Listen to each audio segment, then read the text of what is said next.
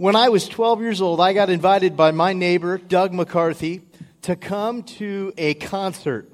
Uh, I didn't go to church. Uh, my family didn't go to church.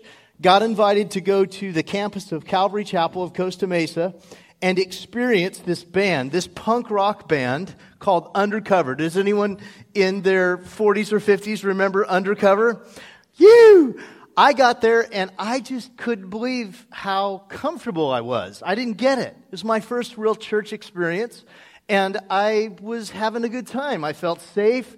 Uh, there were people there that maybe looked a little punk-ish, uh, punk rockish, but they seemed friendly.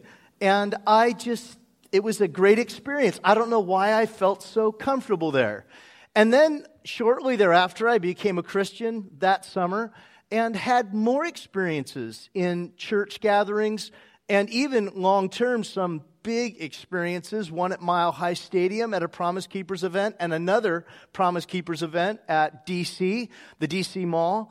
Uh, incredible community experience I had there. And I just wondered, what is it about these gatherings that are so significant? And I'm reminded in the book of Acts, if you brought your Bible or your smartphone, you can just. Uh, just search for Acts chapter 2. I'm going to read a few verses here. Verses 46 uh, and following describes the community of the early church. Here it is every day. They continued to meet together in the temple courts. They broke bread in their homes and ate together with glad and sincere hearts. How did they eat together? With glad and sincere hearts. These were happy people. They were praising God. they were praising who? God. When's the last time you just orally said, Praise God? Praise God for rain this week, right? Praise Him. They praised God and they enjoyed the favor of all the people, which is incredible because they were in Jerusalem, which was a high, um, a very polarizing uh, location for the gospel. This is shortly after the resurrection of Christ, and Christianity was still considered um, a sect, uh, a, uh, a cult, and uh, they're right there in the epicenter of the cultural um, polarization of uh, Judaism from the way, is what they called it, or Christianity. And these Christ followers gather unashamedly, boldly to be together daily not only in the temple courts of Jerusalem, but also in their homes, breaking bread, enjoying meals together. And the scripture says, And the Lord added to their number daily those who were being saved. People were giving their life to Jesus Christ. Uh, and on one occasion, some 3,000 people uh, committed their life to Jesus Christ through baptism.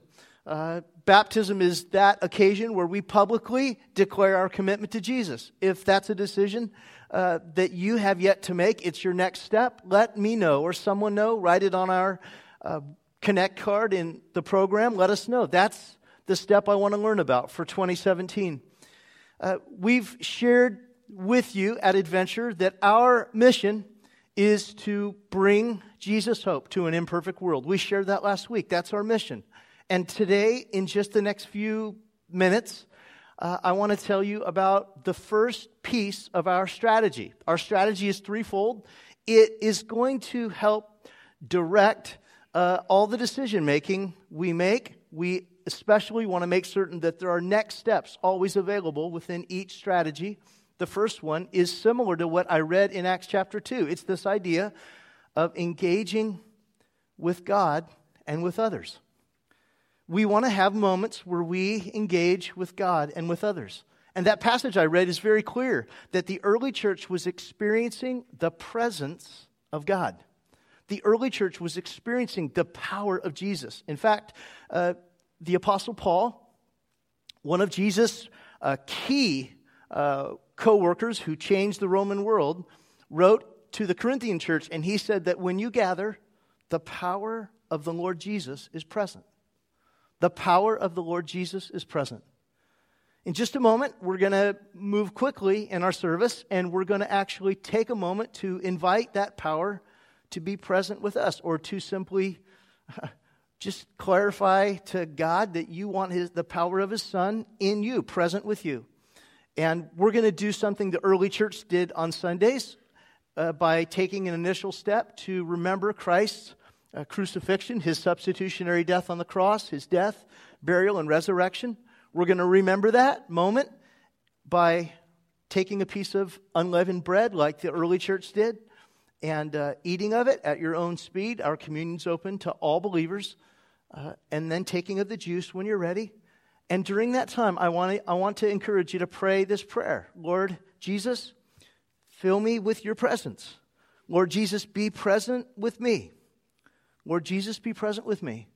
Again, it was Paul, Jesus' uh, real, very influential co worker, who said that when you gather, the presence, the power of the Lord Jesus is present. 1 Corinthians chapter 5.